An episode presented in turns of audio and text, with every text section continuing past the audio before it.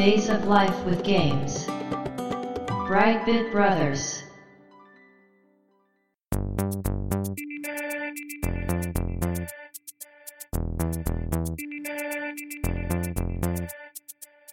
どうも、1P 川崎です。どうも、2P 長谷川です。この番組はかつてゲーム少年だった 1P 川崎と 2P 長谷川の2人がゲームにまつわる様々な話題で古きを訪ねて新しきを知る番組です。はい。ということで、ブライトビットブラザーズステージ103です。はい、やっていきましょう。今回のテーマは、ワルキューレの伝説です。はい。こちらね、非常にタイムリーなうん。テーマとなってますけども、もう、あれかな、これが配信されてる時には出てるんでしょうか？出てますね。アーカイブで配信されてるんですかね。はい。アーケードアーカイブスですかね。ですね。まあ、長谷川さんは前からうん。話したいと言ってたんですけども、はい。ちょうどタイトルがね、配信されるということで、はい。じゃあタイアップしようと いうことで、うんこのタイミングになりました。はい。これ、いつ頃のタイトルなんですかね？伝説の方はですうね、ん。1989年のゲームですね。あー結構後なんですね。うんうん。そっかそっか。まあメーカーはナムコですけどね、言わずと知れた。はいワルキューレといえばと。で、今回はその、伝説に限らないですか？一応シリーズって感じ。そうですね。まあ、伝説の話もしつつ、ワルキューレシリーズ全般の話をするという感じになるんですかね。はい。そうです。まあ、なので、伝説は知らなくても、冒険は知ってるという方もね、そうですよ聞いていね。ただけると思いますけども。まあ、伝説アーケードだからう、ん、あ、そっか。ちょっとね、知らない人もああ、そっかそいる。と思うんじゃあ、ですが。冒険の方が有名かな、やっぱり。うーん、そうですね。まあ、世代の差も出ると思か確かにいますしね、ここら辺は。ではね、その辺は本編で話していきたいと思います。よろしくお願いします。よろしくお願いします。Days of Life with Games. Brightbit Brothers. ワルキューレシリーズということで、先に出たのが冒険なんですね。うんうんなので冒険から話していこうと思うんですが、うん。うん。こちらは1986年8月1日にファミリーコンピューターのカセットとして、うんナムコから出ているアクション RPG になります。うんで、うんうんナムコ独特のナンバリングというか、ナムそうですねコとファミリーコンピューターゲームシリーズで、うん。第17弾。うん。結構出てますよいや、ね。出てる出てる。うん。投資番号ついてましたもんね。あれもね、ナムコットブランドをこう、なんかすごいもんに感じさせてくれましたよね、当時そうですね。あとやっぱこう集めたくなりますよね、番号つくとね。うん。うん。で、サブタイトルがありまして、時の鍵伝説という、ああ、そう、ついてたわ。はい、ついております。うん。で、物語としては、その時の鍵が奪われまして、うん。時の狭間から悪の化身ゾーナが復活して、はいはい。マーベルランドに神の子ワルキューレが降り立ったと。うんうん。まあ、ワルキューレはゾーナを封印するために時の鍵を探しに行くという。冒険譚になります。うんうん。で、システムとしてはトップビュー方式で、うんまあだからゼルダ系ですね。そうですね。で、戦闘はランダムエンカウントになるのかな？うん。で、ちょっと凝ってるのが、あの、装備を変えると微妙にワルキューレの見た目がああ、変わる変わってましたっけ？はずですね。あで、操作が。十字ボタンで移動を、うん。A ボタンで魔法を、うん B ボタンで剣アイテムの使用をうん、スタートボタンと十字キー使って、魔法とかアイテムを切り替えるというはいはい。作りになってますね。うん。で、特徴としては、ゲーム開始時に、うん。星座と血液型を入力して、そうやわ。ステータスが変わるという。初期ステータスがね、はい。変わると。ありましたよね、これ、仕組みがね。うん。で、敵を倒したら経験値を得られるじゃないですか。うん。うん。で、どうやってレベルアップするかというと、うん経験値が溜まれば勝手にするんではなく、そうそうその状態で宿屋に泊まらないとなんかレベルアップしないんですよ。ウィザードリー方式ですよ、これ 衝撃の。これなぜこれを採用したんだろいや、本当にそう思う。いや、わかんないと思うなあのねう実はまあこのゲーム非常に難易度が高いんです。高い。うんすその要因の一つがこのレベルアップ方式ね。うん。うんあと一応昼と夜の概念があっ、あってたなイベントに関わってくるんですねう。んはい。で、まあ本当川崎さんが言うように、難易度が高いんですよ。はい。で、僕は遊んだことはもちろんあります。はいで、はいまあちょ、記憶もかなりおぼろげですけど、難しかったことは本当に覚えているし、はい あとね、箱の絵と違うじゃんってすごい思った。この人、この髪黒い人誰だよって思ったの覚えてるんですよ。金髪じゃないじゃんって。もうジャケットのデザインとね、ゲームキャラのデザインが違うっていうね。そうなんですよう。ん箱絵最高じゃないですか。まあね。ううんん。ちょっと思い出話になるんですけど、は実はこれ買ってないんですね、僕ね。うんうんで、当時ファミコンがやっぱすごいブームだったから、い。うん。おもちゃ屋じゃないところでもちょっと売ってたりしたじゃないですか。で、僕ん家の周りで売ってるのっガラスケースに入れてあることが多かったんですよ。ああ、そうね、ショーウィンドウ入ってましたね。そうそう、ホームセンターとか行っても入ってて、うんそうそうそうただ、チーク玩具みたいなのと、そう。うん。なんかちょっと楽器とか扱ってるお 店？うんうん。ちょっとこう、ハイソな感じのお店があって、うんそこの棚にポンポンポンっていくつかちょっとだけゲームが置いてあったんですよ。うんうんうんで、そこってケースに入ってないから、はい。いじれたんですね。そっかそっか、見れるわけね。そうそうそうそう、で、ことあるごとにワルキューレの箱を僕は見に行ってたんですよ。はいはいはい。あの映画すごい好きだから。らで、友達と行ったのか、うん。行き帰りにあったのかで、その話をしたら貸してもらったんですよ。おー、よかったじゃないですか。そう。なんだけど、裸ソフトで説明書ないから、うかそうかさっぱりわかんないし、やったらなんか黒髪の人出てくるし、何、何これってな感じが正直な感想なんですけど、もうそのゲーム内に攻略のヒントがほとんどないんですよ、このゲームは。そうそうそうそうそう。うん。そうなんですよ。あのーね、ヒント教えてくれる親切な村人もいないですしね。うん。うん。で、一応ヒントがうん。説明書とか、うん。付属品で地図があったらしいんですけど。あーあったあった。あ、もう見たことないんですよ。で、それになんか書いてあるらしいんですようんあっね。たあった。で、そういうもんないから子供の貸し借りで、そういうことは望めないじゃないですうんか。そらね。あの全然わかんなくて。厳しいな、それは。割とすぐ返しちゃうと、わかります。多分ね、レベルアップも理解してなかったですよ。いや無理だと思い宿システム。ううんん。うんっていうのわかります。わかります。川崎さんは遊びました。遊びました。で、私は、まあ、いろいろその分かった上で遊びましたけど、それでも非常に難しかったです。うんで、結局、敵倒しては宿に戻るっていうだけを繰り返してた気がします。あ、それで一応レベルを上げて。で、上げつつ、ちょっとずつこう、遠くに旅立てるのかなと思ったら、もうとてもじゃないけど敵が強くて、結局はもう同じ宿とその敵を倒すのをこう、移動してるだけのゲームになってしまって、それでやめましたね。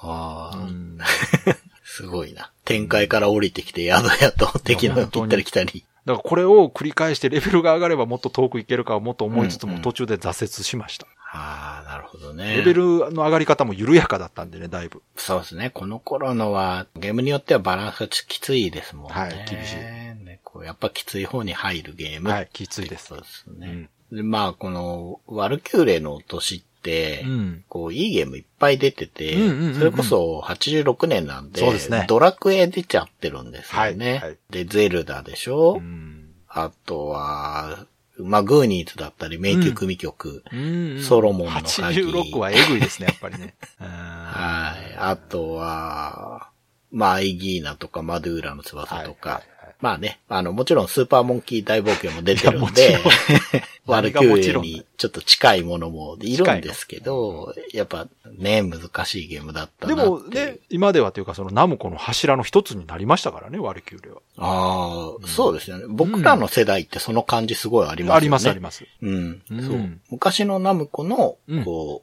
う、メインヒロインっていうか、。メインキャラの一人ですよ。ね。うん本当そうだったと思うんですけど。ゲーム業界的にもうん、すごく目立ったキャラの一人だと思うんいます。。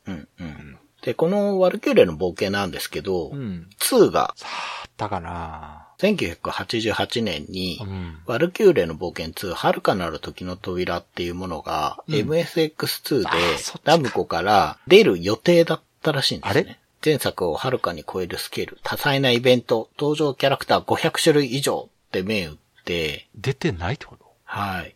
なんか、ディスクステーションっていうパソコン用メディアを用いた雑誌のようなものが当時あって、て、うん。まあ、コンパイルがやってたのかな？コンパイルとか他社のゲームの体験版を収録していたものがあったらしいんですね。うん。うんで、まあ、それの中に、その、告知があったらしいんですよ。で、今でもちょっと画像は見れます。うんただ、出てないようで。あら。うん。幻のタイトル。はい。となってしまったみたいですね。多分あれでしょうね。作ってる間に MSX 自体がちょっと下火になってたんでしょうね。ああ、そうかもしれない。うん。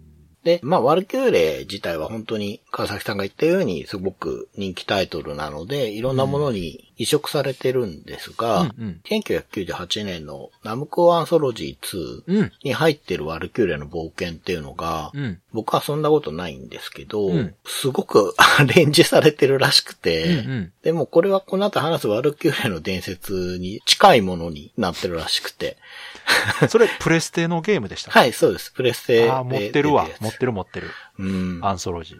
うん。いや、これね、逆にちょっとやってみたいなっていう感じなんですけど、どうやったかな持ってたけど、遊んだと思うけど覚えてないなそうですか。もうな、うん全く違うもんになってましたよ。僕ががっかりした黒髪のワルキューレはいなかったそりゃそうでしょうね。そこはね。ちゃんと金髪になってました。そこは絶対変えないと。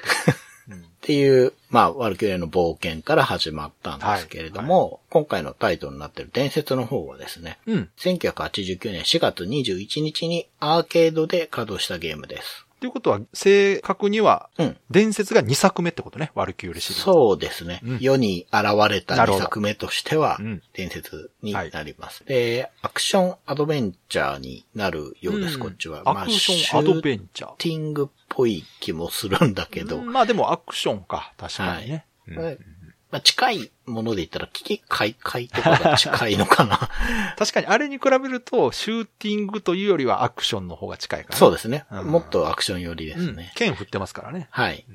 で、まあ、当然ナムコから出ていて、システム2基盤の第5弾ということらしいですね。言ってましたね、システム2基盤ってね。うん、懐かしいですね。はい。物語はですね、うん人々に恵みをもたらしていた黄金の種が悪の化身カムーズに奪われ、うん地上は飢えや苦しみに苛まれていた。うん。相棒サンドラと共に、神の子ワルキューレが再び大地に降り立つと。うん。出てきました、相棒サンドラなんですが。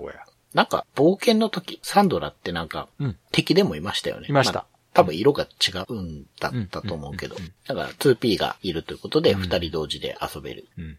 だと思うんですけど、うん。システムとしては見下ろし型トップビューのアクションゲーム。そうですね。まあ僕はシューティングっぽいなって思って見てたんですけど、二人同時プレイ可能で、うん。1P がワルキューレ、2P がサンドラになってます。で、性能的な差はありません。もう、あ、そうなんや。さあないんですね。はい、みたいですねう。んで、操作なんですけれども、うん発砲口レバーで移動して、A ボタンで攻撃、B ボタンでジャンプとうん。いうことになってます。で、攻撃ボタンを長押しすることで魔法を選択してあーなるほど使うっていう。うん。で、魔法は MP を消費うんということになってます。うん。で、これは、やったことあります？あります。あります？あります僕はね、めちゃくちゃよく知ってるんですけど、うん。実はやったこと1、2回しかなくて。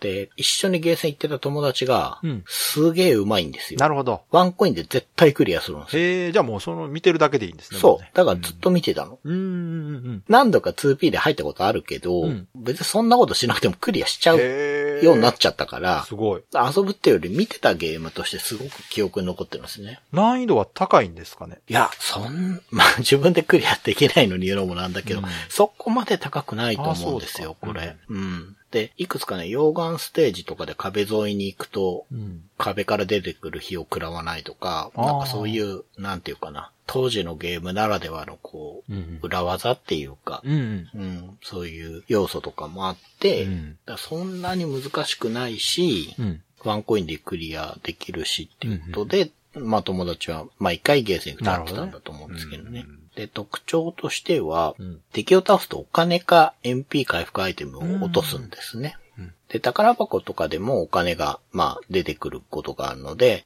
そのお金を使ってアイテムを買うことができるっていう。そっか、アイテム購入タイプだったんですね、あれね。そうです、そうです。ん。うん。で、まあ、攻撃アイテムを持ってると、こう、自動的にショットが強化されると。うん。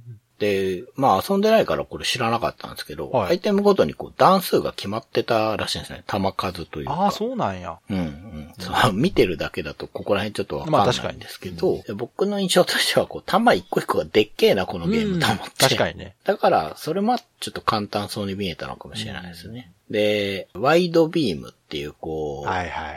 三日月型の、こう、幅広いショットって言えばいいのかな。これが160発と。で、4方向ショット、4方向に弾が出るやつなんですけど、これも160で、160。で、貫通弾。はい。一気にこう、車線上の敵を攻撃できる、うんまあ、ドリルみたいなやつ。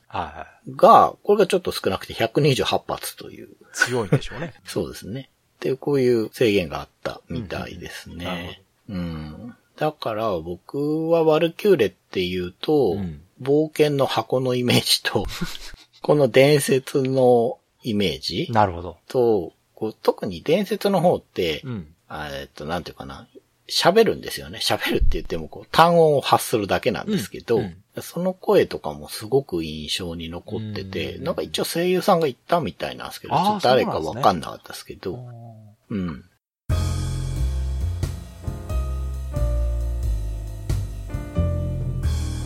Brightbit Brothers. で、あとはまあ、やっぱりサンドラの存在と、あと、うんコアクマンとかが結構人気で、ファンイラストとかが描かれてたなーっていうイメージが。敵ですか？何なんだろう、あれは。なんか女の子みたいな、フードに目が描いてあるああ。やつ。え、敵キャラじゃないんですか？あれ敵じゃ多分なかったと思うんですけど、その僕のクリアする友達っていうのは、うん。イラスト描く人なんですけど、うん。うん。そいつがよく好きで描いてたんですよ、ワークマンって。だから、すごく覚えてるんだけど、でもプレイしてるのを見てたら出てきてなかったんですか？あんまり、そんなね、そんなに重要なんじゃないと思うんですよ。だから、見た目が好きなんじゃないですか。なるほど。うん。キャラクターとしては、女の子だと思ってたんだけど、その友達に、これ男だよって言われたような気がするから。今で言う男の娘とか男の子みたいな感じなんじゃない？あーそうまあ中性的なんだと思うんですよ。なるほどね。うんうんうん。結構コアクマンは好きな人多いと思うんですけど、で、これはですね、うん1990年の8月9日に、うん。川崎さんのうん。持ち場であるあの PC エンジンに。出てますよね。ああ、そうそうそうん。う。で、あれがね、結構移植がすごいよくできてて。そう、そう。その話はすごい聞いてて、うんうんと PC エンジン版は、うんまあ、その、二人プレイができなくなっているとか、うんうん。まあ、ちょっとデチューンって言ったらあれですけど、やっぱ入らないんで、全部あそうそうそう。うん。少し削られてはいるらしいんですけど、かなり出来がいい方そうそう、見た感じね本当そんなに遜色ないですよ。はい。うん。で、一部の会話が変わってたりとか、うんうんうんアーケード版だと名前だけ出てくる光の鎧っていうのが実装されていたりとか、へえ、あ、じゃあ良くなってるとこもあるんや。はい。あと、ブラックバルキューレっていうのがいるんですけど、うんうん。これは僕見たことなくて、うんで、やっぱり調べたら PC エンジンだけにいるみたいおーすでご、いすごい。あ、それ値打ちありますね。うん。あとですね、コアクマンの出番が増えてるって書いてあったのでじゃあ、やっぱ人気あったんや。そうそうそうそう、やっぱり人気があったんだと思うんですよね。うん。だから、結構 PC エンジンでよく遊んだって人もいるうんうん。タイトルなんじゃないかなと思います。やっぱり、ナムコ PC エンジンにすごい力を入れてた。入れてましたね。うん。そう。メガドラ派だった僕からすると、ナムコ PC エンジンばっかだなって思ってたから、あの時は明らかに肩入れしてましたね。してましたよね。してまし。た。うん。まあ、妖怪道中期、源平、ワルキューレは、やっぱり、わ、PC エンジンでこんな綺麗なん出しちゃうんだってすごい、あの時多分流れとしてね、ファミコンからスーファミに行かなかったんですよ、ナムコが。あれですよね。ちょっと喧嘩してたっつうか。そうそうそう、あんまり、任天堂と仲良くなかった頃なんでね。そうですよね。あれですよね。一部のソフトをナムコブランドとして出してたじゃないですか。うんうんあれが多分良くなかったっていうか。うんうんうんうんねうん。まあ今はね、もう改善されてますけどね。はいはいはい。さす当時がにね。はもう本当に旗色がはっきりしてたんですよ。結構、なんていうか、そういうことがありましたよね。時代的にも。こことここ、あんま仲良くないんだな、みたいなのが見えてしまう。私がその PC エンジン好きだったのはナムコが好きだったので、ナムコのゲームがたくさん出るっていうのもあったんですよ、やっぱり。うんうんうんうん。まあ僕からしたらやっぱりスプラッターハウスがディフォルメじゃなく遊べる ハードっていうのがイメージが強いですね。なんで、伝説っていうのはまあこんなゲームなんですけど、その後のシリーズが一応ありまして、1992年7月23日にサンドラの大冒そ険ってう。いうのがサンドラ出世したなと思って。はい。スーパーファミコンで出ております。うんナムコから横スクロールアクションになってん出てるんですけれども、これはちょっと遊んだことあるんですけど、これ難しいんですよ。すごい癖があるゲームで、ジャンプが3種類ある。え ジャンプが3種類？そうそう。ダッシュして出るジャンプ、ダッシュジャンプと、まあ普通のジャンプととか、なんかジャンプに微妙な差みたいのがあって、そこら辺をちゃんと掴んでいかないと 進めないのジャンプだったんとです、ね。そう、あと、なんかこうジャンプ中に三つ股で切りもみしながら横に飛んでったりとか、そんなアクロバティックなキャラなんですか、あいつ。なんかやってましたよ。そそれを刺した状態でどうだとか、その、本当に動きが細かいんですけど、だから微妙に癖があるので、そこら辺をちゃんと自分のものにしないとうまく前に進めないっていう、ダッシュですらなんか癖があるなって、なんて言うんだろう。2回トントンでダッシュじゃないんですよ。あーそうなんですか確入れっぱなしにすると、ちょっとしたら走り出すみたいなタイプだったはずです。で、まあこれ、バルケレの冒険の前日譚になるんですね。一応、会話シーンの選択肢によって分岐があるらしいんですけれども、ワルケレと出会って仲間になるっていう結末があって、それ以外は全部バッドエンド扱いになってるらしいですね。そりゃそうだ。話が繋がらへん。うんっていうのが出ています。まあ、これもまあ難しいし癖はあるんだけど、ゲームとしての評価はちゃんとされてるゲームだなってイメージがあって、先輩がもうめちゃくちゃ上手くてですね、このゲームを長。谷川さんの周りはそういう人多いな。そうそう。なんでこれやり込んでんだろうみたいな感じだったんですけど、クリアしてましたね。はい。で1996年の4月26日に、ワルキューレの伝説外伝っていうのが出ていたようです。これ僕全然知らなかったんですけど、ローザの冒険っていう副題がついていて、Windows で出たそれそうです。は知らんな。なるほど。ジャンルとしてはデジタルコミックあっていうもの。あなるほど。ゲームじゃないのか。うん。アドベンチャーに近いと言えばいいんですかね。デジタルコミックの定義はよくわからないんですけど。そのワルキューレってやっぱりこうキャラクターと物語が人気あったんですかね、やっぱ。そうですよね。やっぱりイラストもあの、藤井博先生う。んバベルの塔とかスカイキッドのイラストもうん。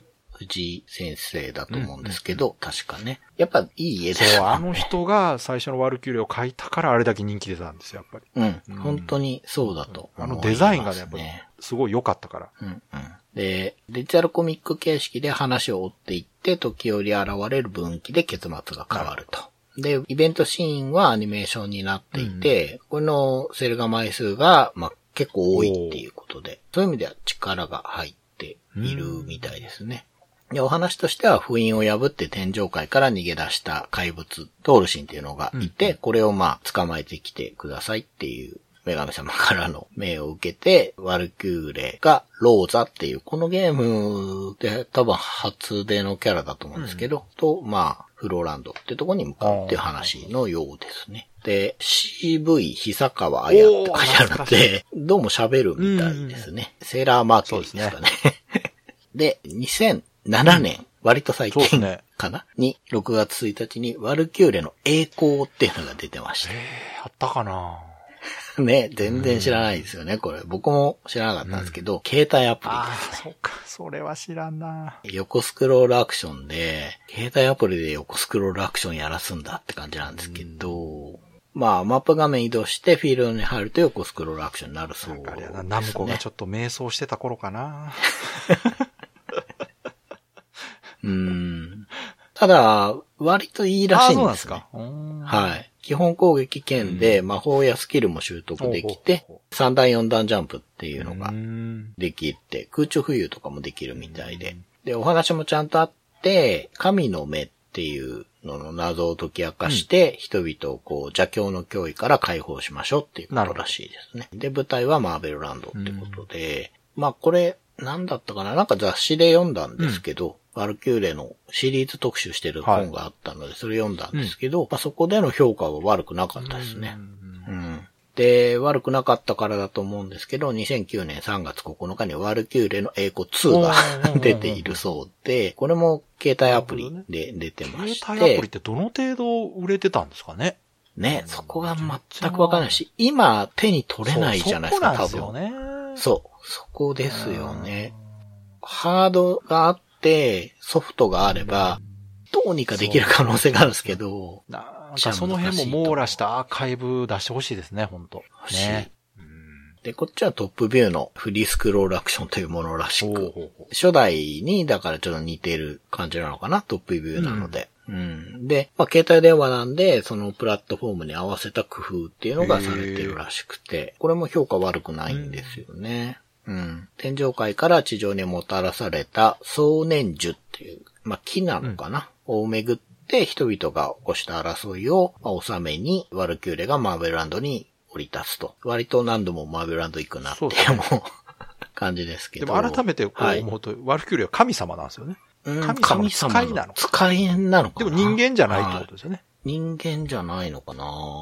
で、ワルキューレって、なんかコミックとかも確かあって、うんうんだから、すごい好きな方にとっては、いろんな世界が広がってるなっていうのは知ってたんですけど、やっぱり伝説以降ね、あんまりこう、ナムコのメインキャラっていう感じじゃなくなったと思うんですよ。だから、その、外伝だったり、栄光だったりって、まあ、全く知らなかったんで、うん。今回調べるまで。ただ、その、好きな人の文章とか読んでると、知らない世界がいっぱい広がってるんですよね。あの確か、ワルキューレ6兄弟とかなんか書いてあったし、じゃあそのお話自体は全部繋がってるっていうことなんですね。うん、多分、その藤弘先生がどっかで展開してるから、それをちゃんと拾ってってる人にとっては、こういろんな知識があるんだと思うんですよなるほどね。うん。だからこう、川崎さんが言うように、アーカイブされたものが出ると、まあ面白いんじゃないそうですね。かなとはワルキュー思うんですけど。レコレクション的なね。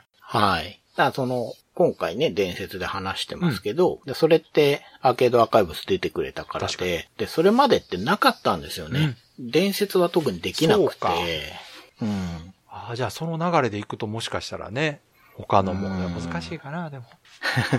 何でしたっけ？あの、ナムコクロスカプコン？カプコンでしたっけ、あれとかにちょっと出てきたりはしますけど。ねうんやっぱキャラとしてはね、立ってますから。そうそうそうそう。うん。まあデザインがね、もう秀逸なんで。うん。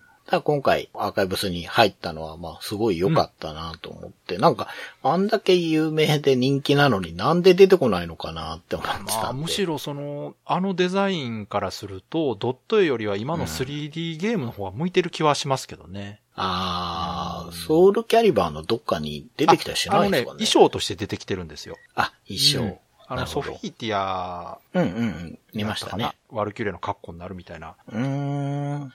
うんだそういうコラボはあるんですけど、ただ今のその感じで 3D モデルのワルキューレは全然ありだと思うんですけど、それこそワルキューレ無双としてね、ああ。光栄とコラボして、すごい、そのワルキューレ無双っていうところにどこに訴求力があんねやっていう気もするけど。まあ、確かに。まあでも、ナムコ無双とかだったらいいそうですね。そうそう、それなら確かにね。ギルが出てきたりとかね。あ、ありですね。か。そうそうそうそう。ありだな。ありですね。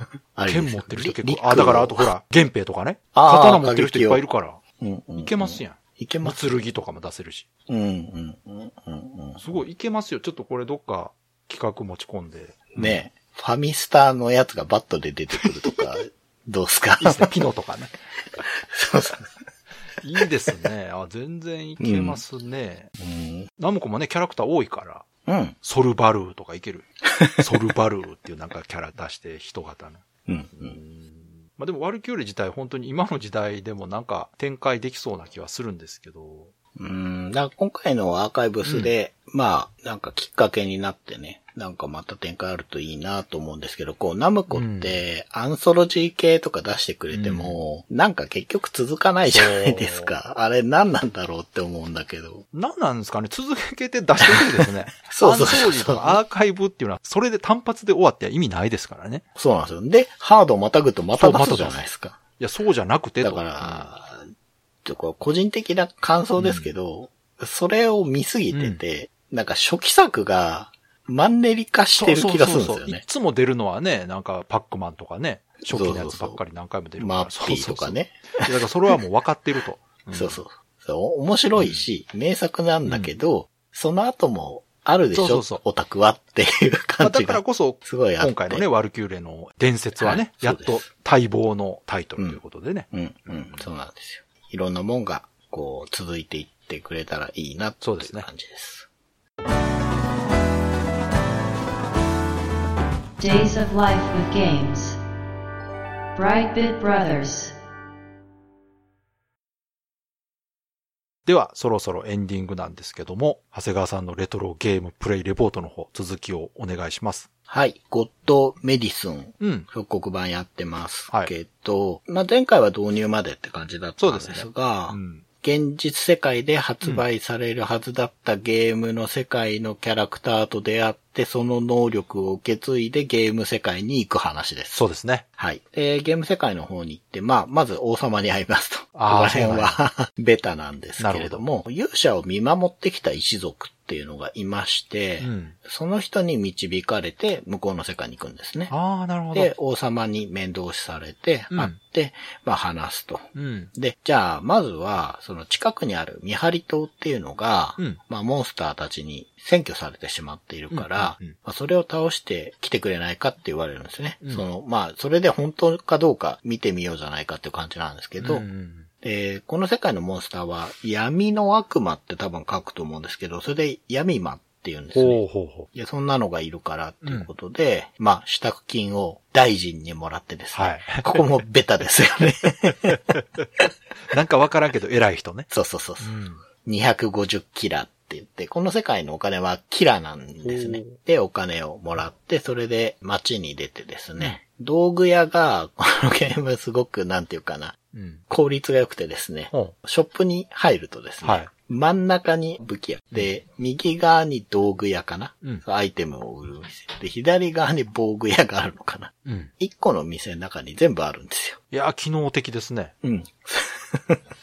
だから、あの、街の中で、うん。確か、なんか袋の看板だったかな。うん。うん。見つけて入れば、まあそこで全部揃うんですけど。いいですね。今の時代っぽいですね。そうそうそうそうそうそう。やっぱり、ハードのね、パワーがないというか、その、うん容量が少ない分、うん。こうキュッとさせてるんでしょうけど、それが逆に効率的でいいんですけど、そねこでもらったお金で装備を整えて、うんえー外に出てみたんですけど、うんうんまあ、前回も言ったんですけど、戦闘はすごくオーソドックスです。うん普通にターンバトルで自分が攻撃して相手がしてみたいな感じで、魔法だけね、前回言ったみたいに回数制限があってっていうところは癖がちょっとあったんですけど、それ以外はもう本当スムーズで、うん。あと、レベル上げもこのゲームスムーズで、うん。割とポンポン上がるんですうよ。んうん。その魔法の回数制限って宿屋泊まったら回復したりするんですか？します。ああ。うん。で、このゲームのレベル上げが、うん。嬉しいのが、レベルが上がったら、うん魔法回数とかヒットポイントが全部回復するあ、プ。出た親切なやつ。はい、親切なやつ。うん。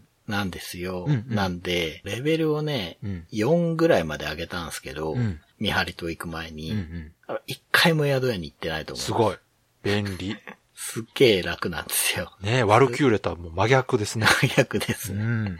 宿屋に行かなきゃレベルアップねそうそう。しないんじゃなくて、うんレベルアップするから宿屋に行かなくてねそういいそうそ感じう。です。うんで、レベルも上げたんで、見張り島に行ってみて、ちょっと強い敵が出たので、またレベルアップ少しして、うん。だからそれでも最上階まで3階建てぐらいだからすぐ上がって、うんで一応ボスがいてう、ん。で、そのボス倒して、うん。最上階に、その元々見張り島だったから武器が置いてあってですね、うん。うん。そこから武器もらってきて、はい。うん、アイテムも手に入ってまたちょっと強くなって、うん。えー王様のとこに戻って倒してきましたよ、みたいなうん。感じですね。いや、もう無難に進んでますね。そう、すげえ無難なんですよ。うん。で、この街にですね、うん。船着き場があって、うん。船で出れんだろうなって思ってたんですけど、はい。まあ、見張りと攻略してきたらですね、うん。まあ案の定船が出せるようになってて、わかりやすい。で、道具屋に行ったら、うん。船のチケット売ってるんで、便利やな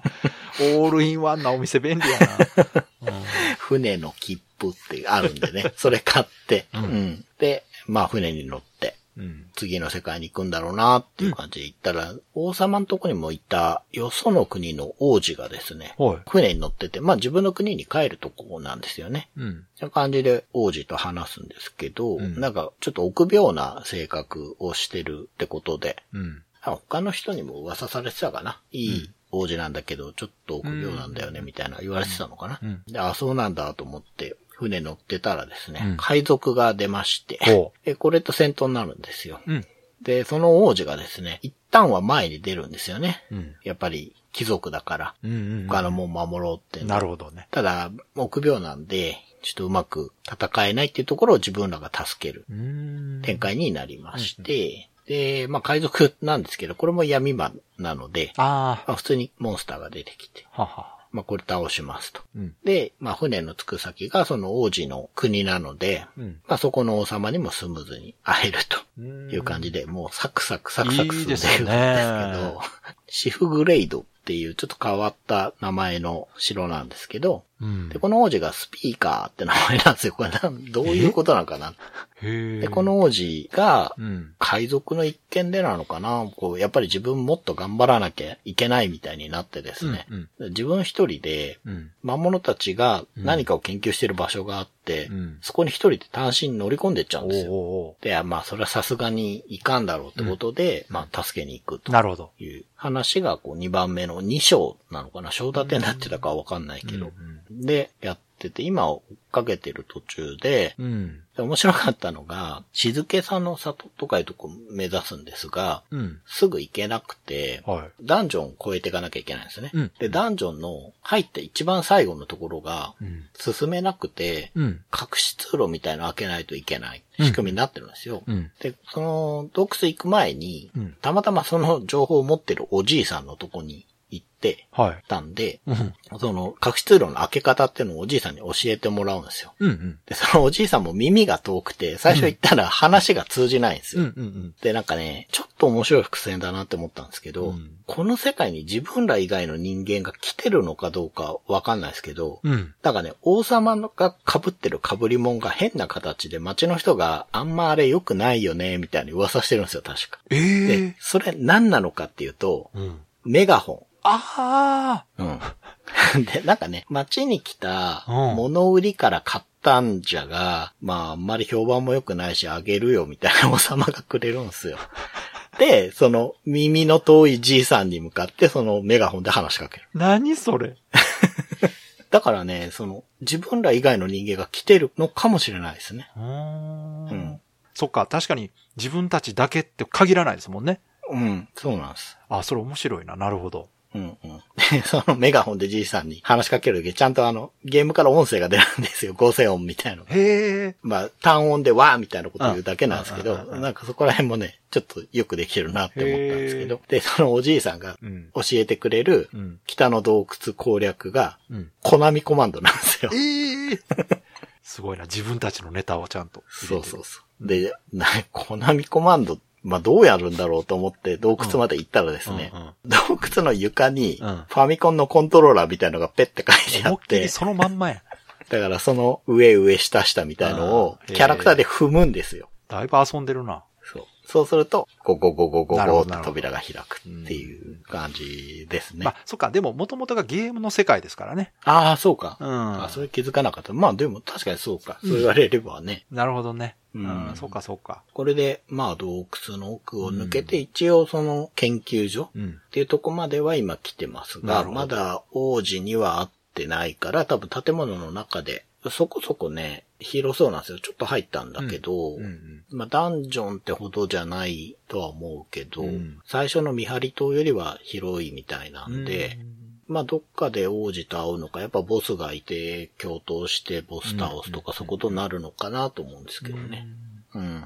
いや、でも、なんかあれですね。今までのロープレに比べると本当にうんスムーズに進みすぎてて、物足りなく感じますよね。ああ、そうですか。でも、ゲームとしては非常にこう、遊びやすそうな感じですね。う。そうですね。うんん。携帯機っていうことでね、うん遊びやすくすごく作ってて、だからそこはねうん、カエルに近いですね。ああ、なるほど。うん。もう、あえてそういう難しいことさせないよという感じなんですかね。うん。うん。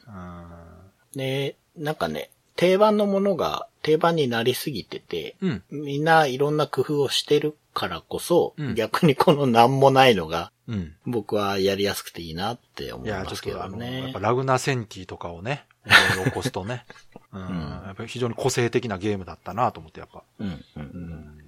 すごくベタな展開と、うん、うん。まあ遊びやすい仕組みでいいんじゃないですかね。、世界観の仕組みとしては今後なんか面白い展開がありそうな気もしますけどね。そうですね。ゲームの中に入ってるという意味でうんは。うんうん。うん。そうですよね。そのメタ的なネタがこれからも入ってくるんじゃないですかね。うんいろいろ。う。うんん。そこはちょっと楽しみですけどね。はい。では、つもの告知お願いします。はい。ブライトビットブラザーズでは番組に対するご意見ご感想、あなたのゲームの思い出やゲームにまつわるエピソードなどお便りお待ちしています。ホームページ右側のメールフォームや番組のツイッターアカウントへの DM などでお送りください。ツイートの場合は、ハッシュタグ BB ブロス。BB がアルファベットでブロスがカタカナをつけていただけると見つけやすくて助かります。よかったら番組ツイッターアカウントフォローしてください。よろしくお願いします。よろしくお願いします。ということで今回はワルキューレの伝説はいというかまあワルキューレシリーズ全般ということでね、はい。取り上げましたけどまあアーカイブ最近本当多いですよね。昔のゲーム出るっていうのがうんうんね。で、ありがたいことではあるんですけど、あの今度カプコンアーケードスタジアムの第2弾。出ますね。ね。そこになんとワンダー3が出ますね。今のところですね、なんか、カプコンファイティングコレクションの予約特典ということらしいんですね、あれ。え？そうなんですか？うん。へえ。ファイティングコレクションを予約すると、はい。カプコンアーケードスタジアムのワンダー3がついてくる。みたいな売り方みたい。ああ、じゃあ、将来的に単品で売る可能性も全然ありますよね。うんもちろんそうだと思います。今までのカプコンの感じだと、うんバラ売りもしてくれるし、うんまあそんな意地悪なことはしないと思うんで。ただね、その特典にワンダー3を持ってくるというね。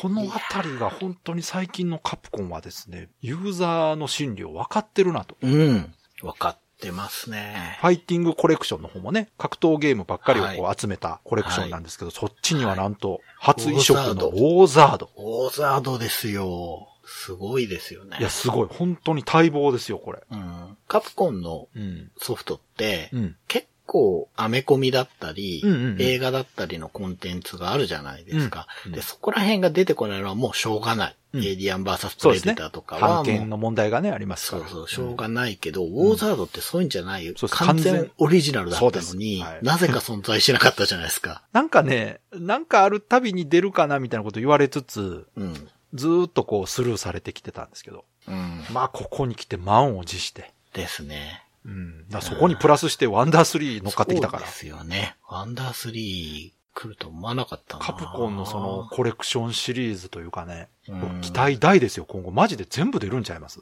ね、どうなってるんですかねなんか、すごいですね、カプコンはその、すごい。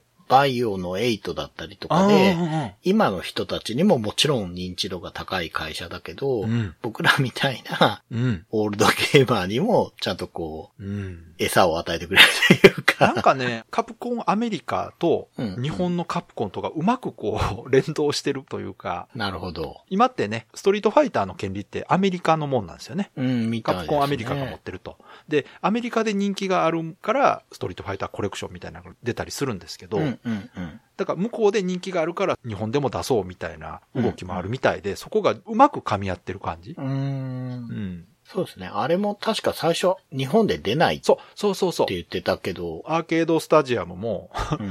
海外だけみたいな話があったんですけど、そんなんもったいなすぎるんですよ。うん。うん。だから結局ちゃんとね、出してくれて。そうそうそう。だ元の企画はね、うん。昔のゲーム好きなのは日本人も好きですけど、うん。うん。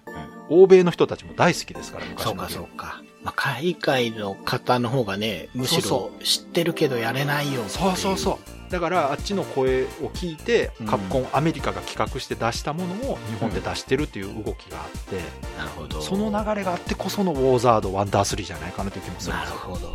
まあ正直。国内のファンの声が集まってもワンダー3は出ないと。まあね。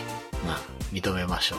ただね、、そういうことで、国内、国外限らず、そのゲームファンが嬉しくなるということは、結果ウィンウィンですから。うんうんうん。本当にいい循環してるなと思って、今後もね、ね本当続けてほしい。ね。まあ、うん一点だけちょっと不満があって、はいはいはいパッケージにしてほしい。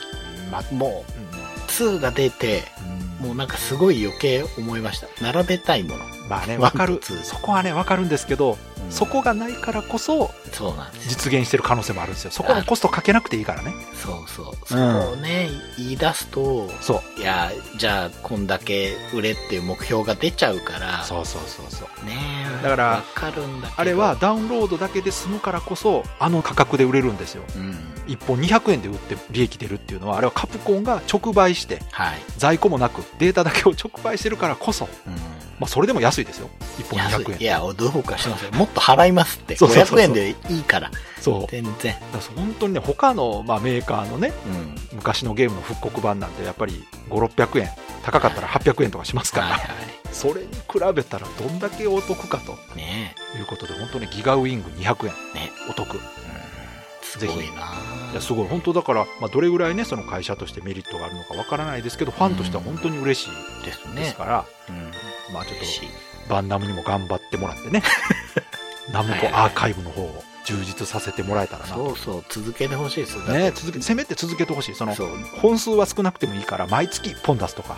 うん出せる弾はね、いっぱい持ってんだから。でも最近のはちょっと出てますよね。確かにアーケードアーカイブスで、だってピストルダイメは出るそうって思わなかったっすよ。そう。であの辺はちょっとこう頑張ってるなっていう感じありますもんね。うん。そうです。